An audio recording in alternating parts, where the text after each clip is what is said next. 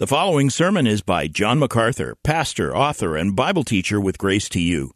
If you've never contacted Grace to You, we want to send you a free booklet by John titled Defeating Discontentment. It gives you seven practical principles that will help you face setbacks and difficult circumstances and experience contentment even when life turns upside down. Request your free booklet titled Defeating Discontentment by writing to defeating at gty.org. That's defeating at gty.org.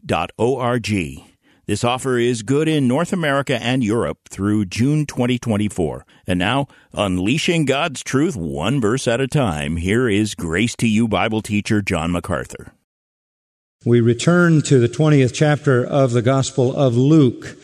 Luke chapter 20 and the next in the series of paragraphs and texts that we're looking at as we move through the final week of our Lord's life as he heads for the cross on Friday. This is Luke chapter 20, verses 1 through 8. Luke chapter 20, verses 1 through 8. I will read it so that you have it in mind as we listen to what the Lord says to us through this event. It came about on one of the days while he was teaching the people in the temple and preaching the gospel that the chief priests and the scribes with the elders confronted him. And they spoke, saying to him, Tell us by what authority you're doing these things. Or who is the one who gave you this authority?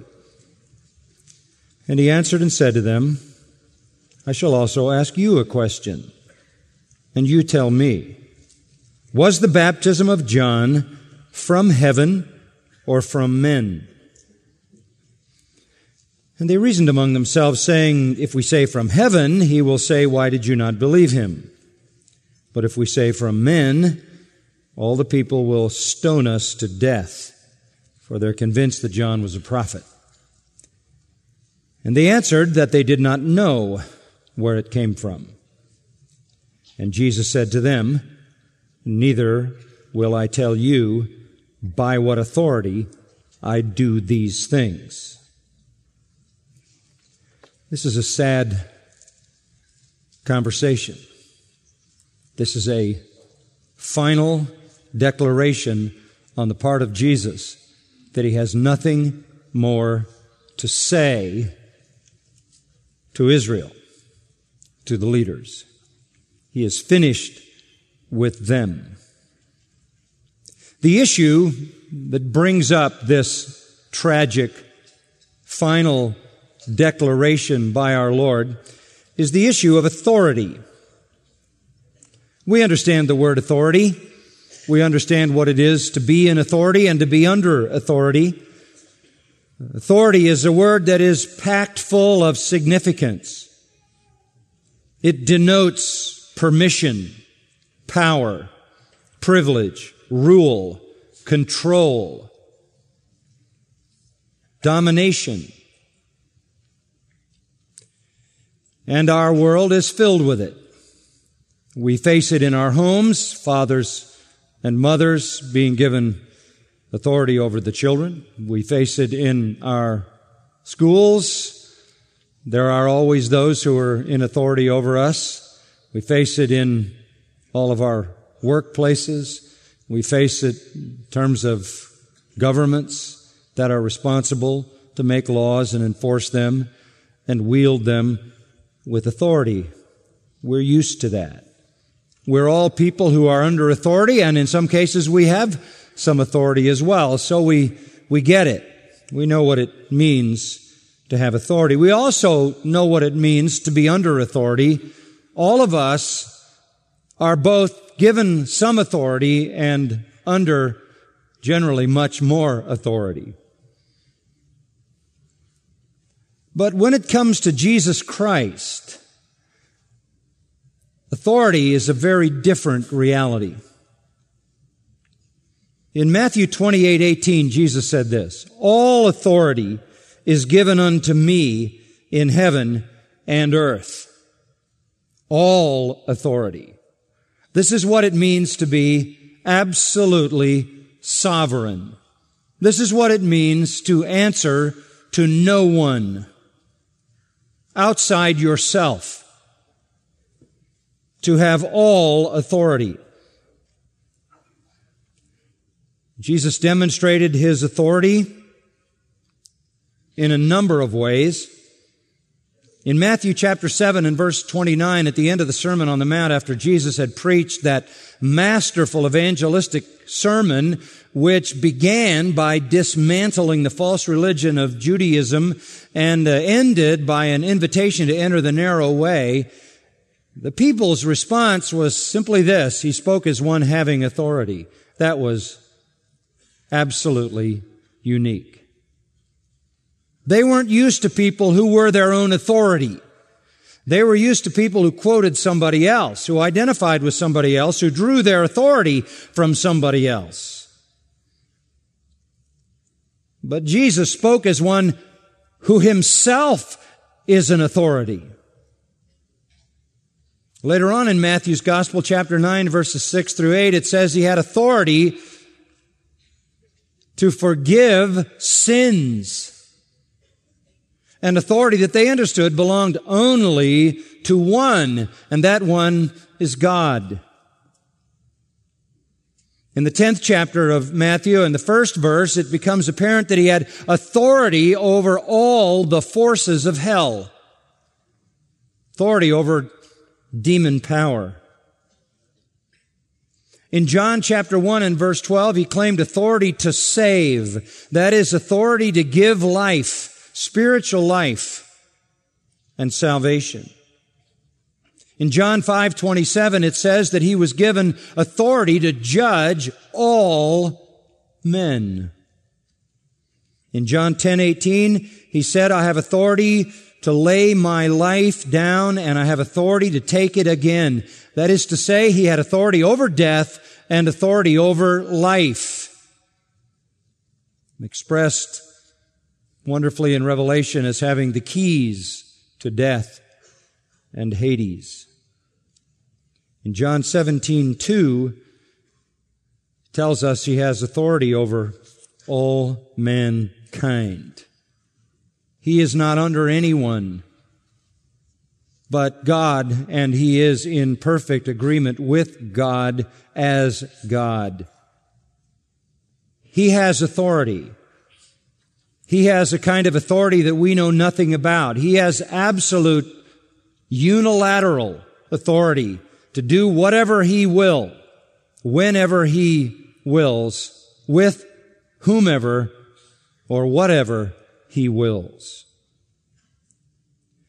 Maybe a simple way to understand the essence of this authority is to grasp two Greek words that can be translated authority. The first one is dunamis, usually translated power. It's the word from which the English word dynamite comes. Dunamis refers to the ability to do something. The ability to do it. The other word is exousia. Exousia is the word usually translated authority, such as in this text, where the word authority appears three times. This means the right to do something. To have all authority then is to have all power and all right to do everything and anything one wills to do. He has the ability to do whatever he wants, and he has the right to do whatever he wants with whomever or whatever he wants. And this is having all authority. He has both dunamis and exousia. He has the power and he has the permission. He has it because he has God, he is God. And even though he is incarnate, even though he is God come in human flesh, even though he has lowered himself as a servant, he still has the power and the authority to do precisely what God wills him to do. There are no limits to his power. No one can withstand his power. There are no limits to his ability. There are no limits also to his right. He has both the right and the ability to do everything he wills to do, and he wills to do what is in perfect harmony with the Father. Consequently, and this is the important point, consequently, Jesus never in his earthly life asked permission to do anything. Never. He never sought it from any normal channels in his ministry. There was no one higher other than his own father, and he said, I always do what the father tells me to do. I always do what the father shows me to do. I always do and only do what the father wills for me to do. No matter what it was, there was no authority to whom Jesus went. Now you have to understand, this is shocking in the experience of the Jews. To teach as he did in the Sermon on the Mount and basically attack every treasure of Judaistic, legalistic religion and smash it and to have no authority outside himself is an outrageous thing to do. He went after their giving. He went after their fasting. He went after their praying. He went after their sacrifices. He went after their self-righteousness. He went after everything they considered sacred. He went after the sum and substance of their entire religious system in his teaching, and he quoted no rabbi. He had permission from no Sanhedrin. He had no rabbinical council to which he was answerable. He was not ordained in the appropriate way that all teachers and rabbis were ordained, and nor was his theology checked and signed off on by the Sanhedrin. And even when he made a whip at the beginning of his ministry and threw all of the buyers and sellers out of his father's house, he asked no one for permission to do that. He did not go to the ruling council of the temple, which was made up, of course, of the, the high priest, the chief priests, the priests under them, and all the rest of the people who ran that enterprise to get permission. He didn't go to the Sanhedrin, the ruling body made up of chief priests and scribes and other official elders, Sadducees and Herodians. He didn't seek any permission when he did it the first time, nor did he seek any permission when he did it the last time, as we saw in our study last Sunday. You remember, don't you, in verse 45 of chapter 19, he entered the temple, began to cast out those who were selling, saying to them, It is written, My house shall be a house of prayer. You've made it into a robber's cave. And he cleaned them out. He didn't get any permission to do this. This is a total disruption of all that's going on there without any authority to do this. But he never sought human authority. Now you have to understand that this is in a sense just another huge offense to the Jews who are in leadership in Israel. They are distressed, first of all, that he attacks their theology, attacks their credibility. He unmasks them as uh, hypocrites of the rankest kind. And now he gets physical with their very domain. And he teaches without any connection to any prior mentor or rabbi and without credentials and without ordination, which could only be given by the Sanhedrin. Such behavior is outrageous to start with, and such unauthorized behavior is doubly outrageous. Jesus was his own authority. He spoke prophetically. He spoke truly. He rightly interpreted the Old Testament scripture. He spoke the true word of God. They even admitted that. He forgave sin. He healed sick people. He raised the dead. He cast out demons. And he did it without ever seeking permission from anyone. Now the bottom line is this. He treated their entire religious system as if it was non-existent. He didn't care about the Sanhedrin. He didn't care about the chief priest. He didn't care about the councils. He didn't care about any popular opinion. He didn't care about anything. He was totally indifferent to the priests. He was indifferent to the rabbis. He was indifferent to the lawyers, the scribes, the theologians. He was indifferent to the sacrificial system. He was indifferent to the temple enterprise. He treated it as if it was non-existent. It had no bearing on his life. It had no bearing on what he taught. it had no bearing on what he said. In fact, he basically attacked it with a vengeance. Now you have to understand that the mounting hostility at this point is, is really immeasurable. He treats them all, and remember this, they live to be elevated. They lived, these leaders did, to wear long robes and tassels on their robes and pretend holiness. They lived to fast in public and put ashes on their head and make their donations in the temple in full view of everyone while someone was blowing a trumpet to announce their arrival. They sought the chief seats and the high places and to be elevated and to be called master and teacher and father and all of those things. It was all about elevating them and Jesus literally treated with them, them with the utter disdain.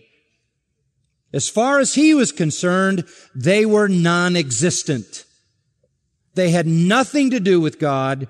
They had nothing to do with the kingdom of God. They had nothing to do with the true people of God. They were alien to the purposes of God and the life of God. There's nothing more devastating and hard to swallow than being treated as if you don't matter when you think you really do. And you add all of the elements of this together, and there is a fury inside of them to the degree that their souls are literally on fire with the flames of hatred. And it's escalating rapidly, and it explodes in a conflagration of crucifixion on Friday. Now, let me give you the setting. Jesus has uh, ended his brief Galilean ministry after ministering in Judea predominantly for the last year of his life. He has come down to the Passover in Jerusalem, came down east of the Jordan, crossed, came through Jericho, came up the hill to Jerusalem. He is now in the city of Jerusalem. He arrived in the area of Jerusalem on Saturday, AD 30, in the month of Nisan, in preparation for dying on Friday, which is the day that Passover lambs are slain, and he is the true Passover lamb would be slain on that day in that year, exactly the year that Daniel prophesied. But it is Saturday when he arrives in the Jerusalem area. He goes to the family that he knows and loves, Mary, Martha, and Lazarus, stays at their house in, in a village called Bethany, two miles east of Jerusalem. He stays there with them Saturday night. On Sunday, the word is out that he's there. Massive crowds come out of Jerusalem and the surrounding villages and they come to Bethany to see him and to see Lazarus, whom he raised from the dead several weeks earlier. That's what happened on Sunday. He stayed in Bethany and the crowds came to him. On Monday, he rode triumphantly into Jerusalem, as you know, on the colt, the foal of an ass, to fulfill Zechariah 9 9, that the Messiah would enter Jerusalem riding on the colt the foal of a beast of burden. He comes through the eastern gate. He is hailed by the massive crowd as the Messiah. The great parade then ends at the temple, which is just inside the eastern gate. He just gets in the gate in this mass of humanity, and he's right there at the temple site. That's Monday. Monday ends then at the temple. It's twilight. It's in the evening. And so he leaves Jerusalem works his way back through the crowd, returns to Bethany to spend the night with Mary, Martha, and Lazarus and his apostles. Tuesday, he comes back in the morning in a holy fury. The last sight that he had on Monday night was the temple. And as he came through the eastern gate after the triumphal entry and looked at the temple, he would have seen the disastrous cacophony that the robbers were perpetrating in the place that was to be God's house. That image remained in his mind surely overnight. And in the morning he came back with a vengeance. In holy fury, he came in and threw out the wretched, wicked desecrators of his father's house. While that was going on, some boys in the temple, we are told by one of the other gospel writers, were hailing him with shouts of Hosanna. further incensing the leaders. Just imagine, while he's throwing them out, boys are hailing him with hosannas. And so they escalate the necessity to murder him to stop this unrelieved desecration of their sanctimonious religion. They cannot tolerate one who's overthrown their false worship, unmasked their rabid hypocrisy, and done what he's done without permission. After cleansing the temple on Tuesday, he goes back to Bethany. On Wednesday, he returns. So, in chapter 20, verse 1, it is Wednesday. If you have a MacArthur Study Bible, it says Tuesday. We need to fix that. We will. Then you'll have to buy another one. Well, you can fix it yourself. It's Wednesday. He returns again to the city. He comes back into the temple clean now.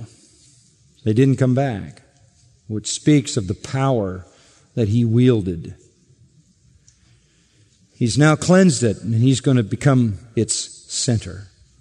The Lord has come to his temple. As the prophet said he would come suddenly to his temple, he has come to his temple. It's Wednesday morning when he arrives. And he comes to teach Verse 1. It came about on one of the days, namely on Wednesday, when you compare all the accounts, while he was teaching the people in the temple and preaching the gospel.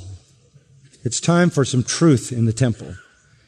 It's time to run out the liars and the fabricators and the manipulators and the false teachers and the hypocrites and the frauds and the fakes it's time for some truth. It's time for God's true teacher and God's true word and God's true gospel of salvation. It's time for the real good news. And so he comes and he becomes the center of attention. Back in verse 47, remember, it said he was teaching daily in the temple. But the chief priests and the scribes and the leading men among the people were trying to destroy him, and they couldn't find anything that they might do, for all the people were hanging on his words. And they continued through these few days to hang on his words. If you look at verse 38 of chapter 21, chapter 21 ends saying, verse 37, he was teaching in the temple, and then verse 38, all the people would get up early in the morning and come to him in the temple to listen to him. So this was his daily routine. Wednesday, Thursday, for certain. Friday, the events of the trial take place and his crucifixion. So here on this Wednesday, he comes back to bring truth to a place where there's been nothing but lies, to bring God's genuine message to a place where there's been nothing but a satanic counterfeit and deception. And so he comes teaching the people in the temple and preaching the gospel. It's an amazing day, this day. By the way, the teaching runs all the way to the end of chapter 20, all the way to the end. And there's even more in chapter 21, but I think what you have in chapter 20, the whole chapter, is basically the content of his teaching this day on Wednesday. This teaching is so important that there's more of it in Matthew and Mark. It's such an important day. It's his final time to teach, his final time to speak.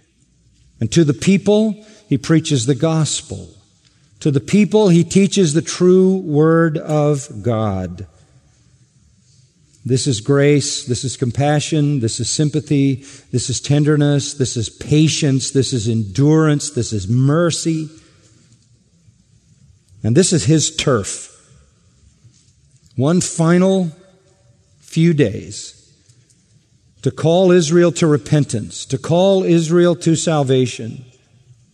He has no interest in bringing about social reform, political reform, military reform not to an unbelieving nation, And so he comes to teach the truth and to preach the gospel. And Mark tells us he did it while walking around in and around that great courtyard in the temple with all of its locations and colonnades and, and courts. He moved in this vast crowd. Always the leaders were there. Always trailing him. Verse 47 of chapter 19 says, He was teaching daily in the temple. The chief priests and the leading men among them were trying to destroy him, couldn't find anything they might do, for all the people were hanging upon his words. They wanted to find something to trap him with. They couldn't, and they were afraid of the people. This was a rabbinic way to do things. You walked and you, and you moved and you reacted and you interacted and there was dialogue and there was disputation and that's how he taught. What was he saying? Well, he was teaching the people. What was his message? Well, probably the same as it tells us in Acts 1-3. He was speaking of things pertaining to the kingdom of God. It wasn't about politics and it wasn't about economics and it wasn't about civility and it wasn't about those things that the people wanted the Messiah to bring to them. It was issues of the kingdom he probably talked about sin, the wretchedness of it, and the folly of hypocritical religion, which couldn't deal with sin. He probably talked about judgment, the inevitability of divine judgment and hell probably talked about righteousness, the hopelessness of trying to achieve righteousness on your own. I'm sure he talked about humility, the need for bankruptcy of spirit and brokenness and a contrite heart. And he talked about love, the compassionate love of God for sinners. And he talked about the possibility of peace with God and entering into the kingdom and eternal life, the hope of glory. He probably also talked about the folly of false prayers and vain repetition and doing superficial religious deeds and being seen by men and being satisfied with that rather than having God's approval. He probably talked about false humility and spiritual pride and maybe talked about the cost of following Him, self-denial, taking up your cross. Perhaps he talked about persecution, the suffering of one who identifies with him. Maybe he talked about the scripture, the word of God, about honesty, about forgiveness, about true riches, about faith, about grace, mercy. All those things. All a part of euangelizomai, the verb preaching the gospel. He talked about all the matters that had to do with salvation. And they listened. But the leaders were there and they couldn't take it. And they were just looking for some way to get him and to trap him, and they were having a very hard time doing it. the end of chapter 19, it didn't take long for them to do something because they're so infuriated. Middle of verse 1, we come to the first point that I want you to notice in this event, the confrontation. The confrontation. The chief priests and the scribes with the elders confronted him. Ephistemi is the Greek verb. It means to attack to come upon, to pounce on. It's inevitable. They can't contain their outrage. And they're trying to restrain themselves, and they do it by forming a question that masks their real hostility in a sort of theological case. But they come after him with a vengeance. And please notice, it is the chief priests and the scribes with the elders. It's really important. The chief priests would encompass the high priest, the one that was immediately under the high priest, kind of a captain of the priests from which high priests were selected, who had responsibility to oversee just about everything. Then there would be ranking orders of priests, priests who were over the priests who were doing their, their two week service there per year. There were all kinds of authorities and dignitaries. They're collectively represented in the chief priests.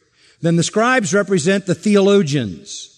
Many of them were, scri- were, were Pharisees. Not all of them were Pharisees. Many of them were. And the elders would be the remaining ones, including the chief priests would be made up mostly of Sadducees. The elders would be some Sadducees, probably some from the Herodians, some from the Pharisees. They would constitute the Sanhedrin, the group of 70 men who were the, the reigning group over the affairs of religion. So a delegation comes to him of this collective body. And what is so interesting about it is this. These are divergent groups. The Sadducees had their own views. The Pharisees had very diverse views. The Herodians had their own views, very diverse again. They are all very diverse groups who agree on one thing. We want this man dead. The whole religious establishment is unified on this account. All divergent groups are commonly united in the desire to kill their Messiah.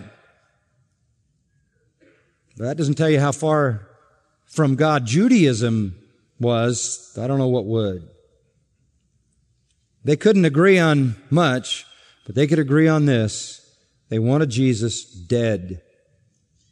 It's a good lesson. All false religions have their own diversities, but all false religions agree in taking a position opposite the gospel of Jesus Christ. What is a false religion?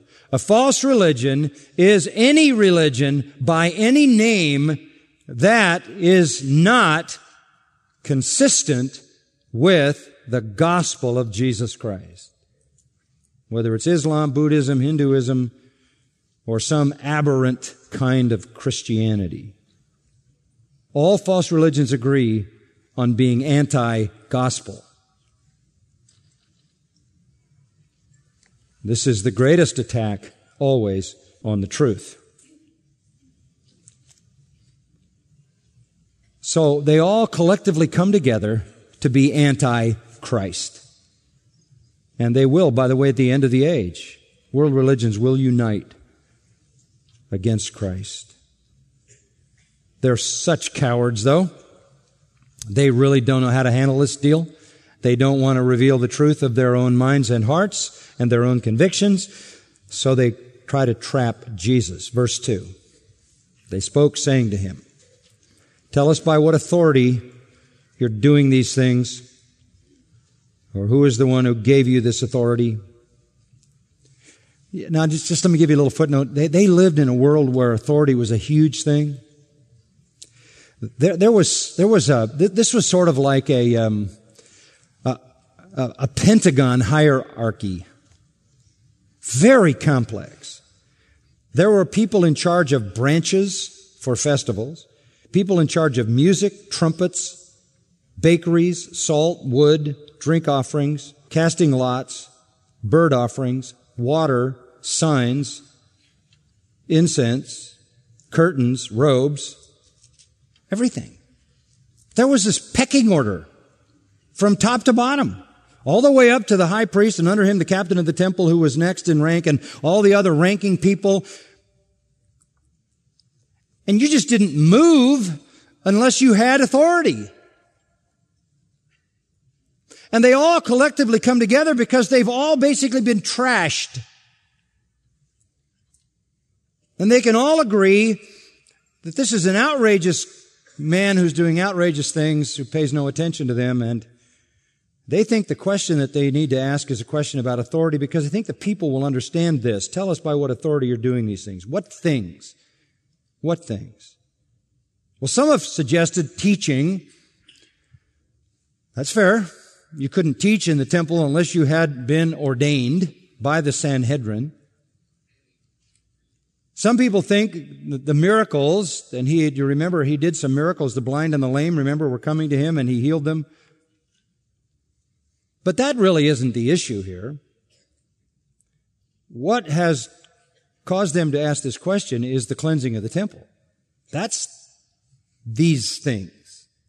How dare you take over this place? These things meaning the triumphal entry, the acclaim that you're willing to accept as the Messiah. You come in, you clean the place out, and then you take it over. By what authority And I think that's what they're referring to because back in John, or John chapter 2, at the beginning of his ministry, when he cleansed the temple, the first time, when he first came, the Jews therefore answered and said to him, What sign do you show us, seeing that you do these things? What permission do you have to do this? It's the same question again. They wanted to know where he got permission. The first time, they want to know where he got permission this time. By what authority and just who gave it to you? Now, everybody understood that. Everybody understood that. All the people understood that, that there were, there were rules and there were elements of authority that had to be consulted. They also knew that Jesus always claimed his authority was from God. He always said that. He said, I do what my Father tells me to do. I do what my Father shows me to do. I do the will of my Father. I think they would have hoped that he would say, I have my authority from God. To which they would have responded, blasphemer, blasphemer, and stoned him. And so they asked the question. He was so indifferent to authority. You know, even a footnote, even the rabbis had uh, not just an ordination, but it was pretty typical for a rabbi to wear a hat that signified who his mentor was. So your hat identified whoever you linked up with. Maybe Jesus didn't even wear a hat. They were so concerned about authority. And Jesus' response exposes them for what they really are. We go from the confrontation to what we'll call the counter question. Verse 3 The counter question, he answered and said to them, I shall also ask you a question, and you tell me. This is traditional rabbinic style. Good teachers all do this, but this is pretty classic rabbinical style. You answer a question with a question to force the student deeper into the issue, the dilemma. It, Jesus is not evading the answer, he's unmasking their hypocrisy. They know where his authority has come from. He has said it many, many times. They know that. They're just trying to get him to say it so they can accuse him of blasphemy and kill him. But instead of answering their question, he exposes their hypocrisy. They're supposed to be the great teachers of Israel. They're supposed to know all the answers to all the issues. They're supposed to be the leaders of the people. They're supposed to have a pervasive omniscience about all the spiritual theological issues. So he says, let me ask you a question. By the way, Jesus did this a lot. A lot. Did it in chapter 5, chapter 6, chapter 11. He'll do it again in chapter 20, where he answers a question with a question. He says this, verse 4. I'll ask you a question, you tell me. Here's the question Was the baptism of John from heaven or from men? Now, everybody knew about John. We're talking here about John the Baptist, right? John the Baptist, the, the, the prophet who was out in the wilderness of the Jordan River baptizing people. Uh, with a baptism of repentance, preparing them for the coming of Messiah. You remember how the book of Luke begins? The angel comes to Zechariah, says you're going to have a child, even though you're barren and you're very old. Your wife Elizabeth and you are going to have a child. The child's going to be the forerunner of the Messiah. They had the child. The child was John. Uh, John grows up, announces the Messiah is coming. Uh, John prepares the people for the coming of Messiah by calling for baptism. Come out here, confess your sin, symbolically go into the water, symbolizing a cleansing from sin as you prepare your own heart for the coming of Messiah. All of Judea flocks out there to John. These people are all being baptized because they want to be ready when the Messiah comes. One day Jesus shows up. John says, behold the Lamb of God who takes away the sin of the world. John baptizes Jesus, the voice of the Father. This is my beloved Son in whom I'm well pleased. The baptism of John speaks of his whole prophetic ministry. The baptism of John is not just talking about the actual act of baptism. So when our Lord says, was the baptism of John from heaven or from men, he's saying the ministry of John. His call for repentance and an appropriate baptism to outwardly demonstrate that repentance. Really, it was a proselyte baptism. It was asking a Jew to say, you have to treat yourself as if you were a a Gentile. Because this kind of baptism was used when Gentiles wanted to join the Jews in their worship. Since they were outsiders, there was a rite they went through. He's saying you have to treat yourself as a Jew as if you were an outcast Gentile and confess your sin, repent of your sin, and go through a ceremonial demonstration of it. This was the baptism of John. In order to be ready for Messiah, John points to Jesus as the Messiah. You can read all of that back in Luke 3. It's all there in detail. I won't take time to go through it. So the question's pretty simple. Was this work of men or was it of God? Did it come from heaven or from men? Well, this is an impossible dilemma. Impossible dilemma for them. They want to say it came from men. That's problematic. They do not want to say it came from God. They don't believe that. They hate that idea. Back in Luke chapter 7, they are on record as taking a position on John the Baptist. When all the people, verse 20, uh, 29, when all the people and tax gatherers heard this, they acknowledged God's justice, having been baptized with the baptism of John. So the populace all went out and went through this baptism saying, yes, we want to be ready. Yes, we want to confess our sins and repent. We want to be there when Messiah comes to set up the kingdom. But, verse 30, Luke 7, the Pharisees and the lawyers rejected God's purpose for themselves, not having been baptized by John.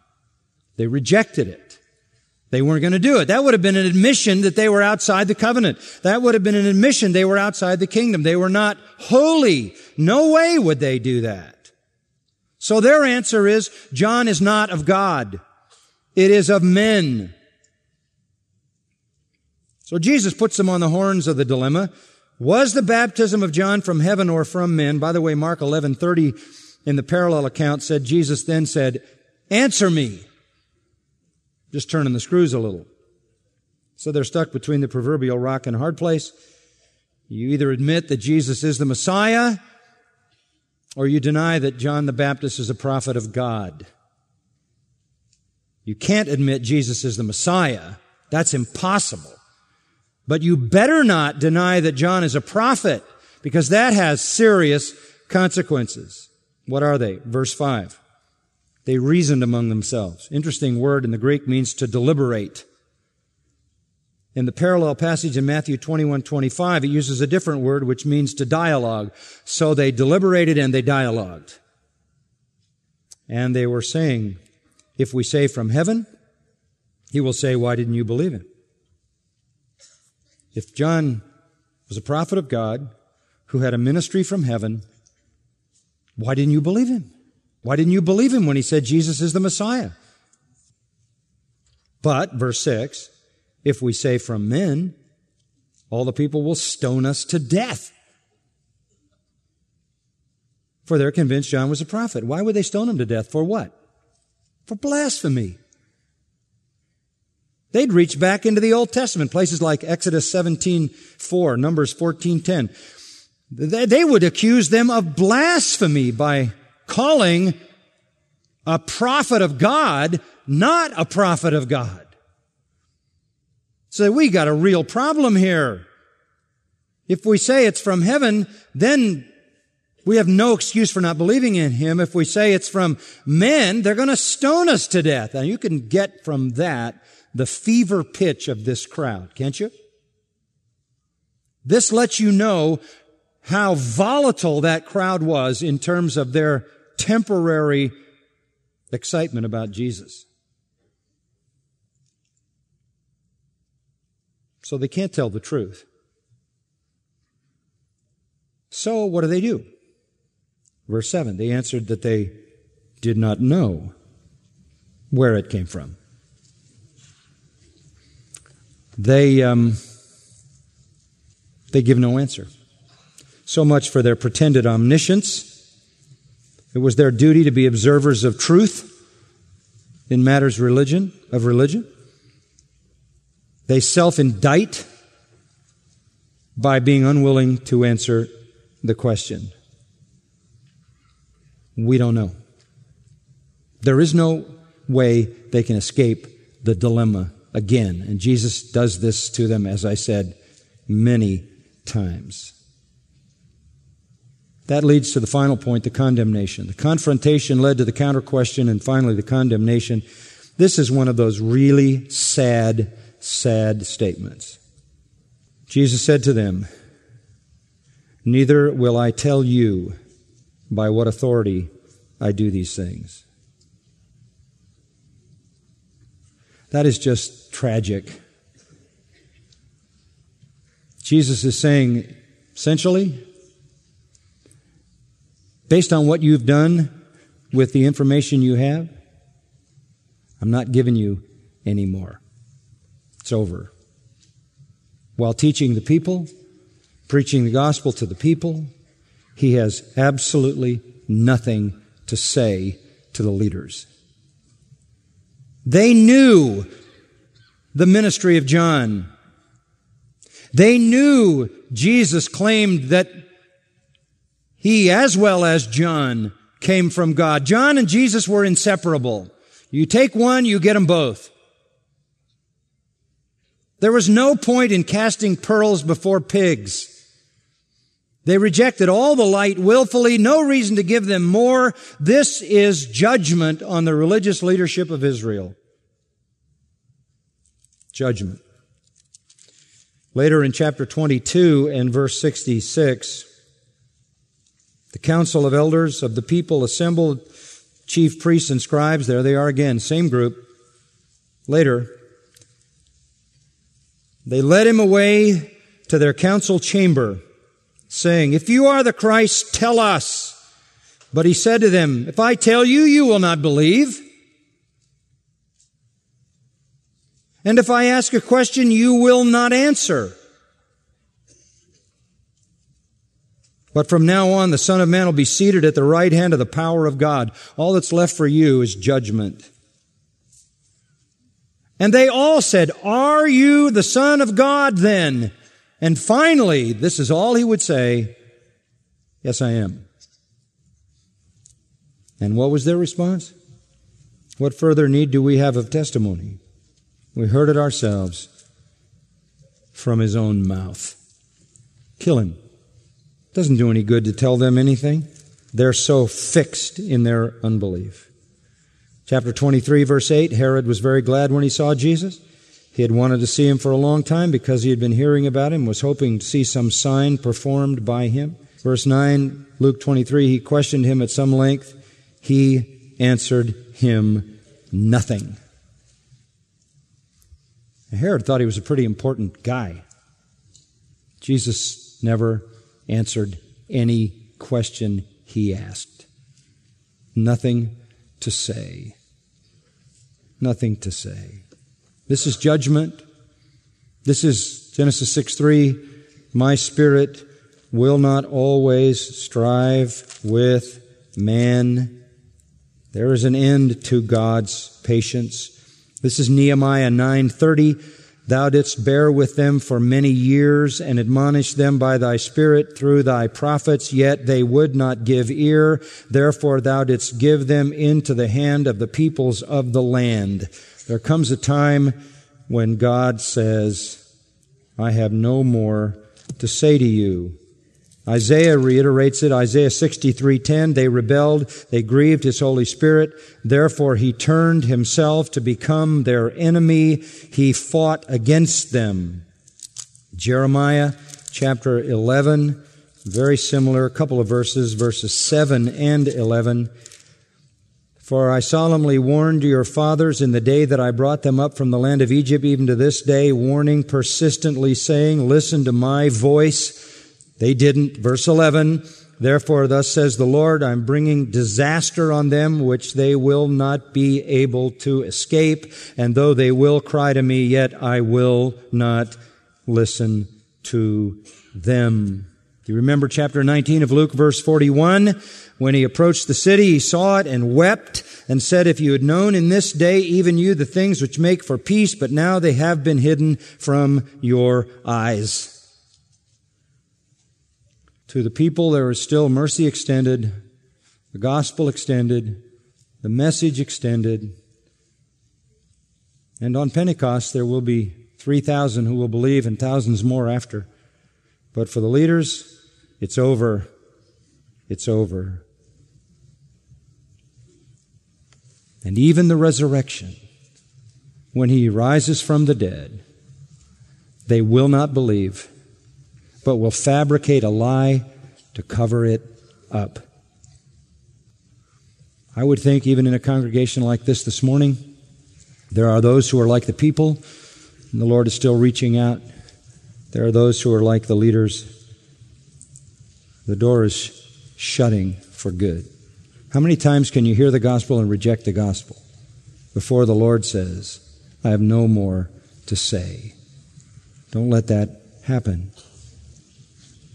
As we come to the cross this morning, make sure that your knowledge of the Christ who is crucified is personal and intimate and life transforming and not just historical. Our Father, as we come now to your table in these final moments, we express our concern, our deep concern for the hearts and lives of those who are here, that we might be a congregation with a true knowledge of you. Religion can be such a great hiding place for hypocrites. We pray, Lord, that there would be an exposure of any hypocritical heart, that anybody who is not right with you would live in fear that the end would come and you would say, I have nothing more to say to you. And judgment would turn the light out and leave only abiding darkness. Before that ever happens, for those who have heard and heard and heard and resisted and resisted and resisted, may this be that day when they truly repent and embrace the gospel. And as we who are Christians come to the cross, may we realize that this hatred, this bitterness that led these men to incite this once seemingly loyal crowd into screaming, Crucify him, crucify him, as horrible as it was, was the greatest act of grace ever accomplished. For in their hatred and in the killing of the Son of God came the sacrifice for our sins. And while we loathe what they did to our Savior, we love what you did through him. And so we come with grateful hearts and penitent hearts to remember his death for us. Amen.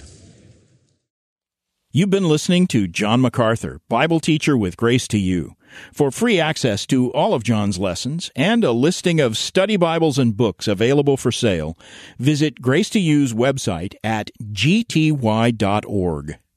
John MacArthur and Grace to You reserve all copyright protection under applicable law. Our copyright policy is available at gty.org and it includes instructions for and limitations on duplicating this digital file.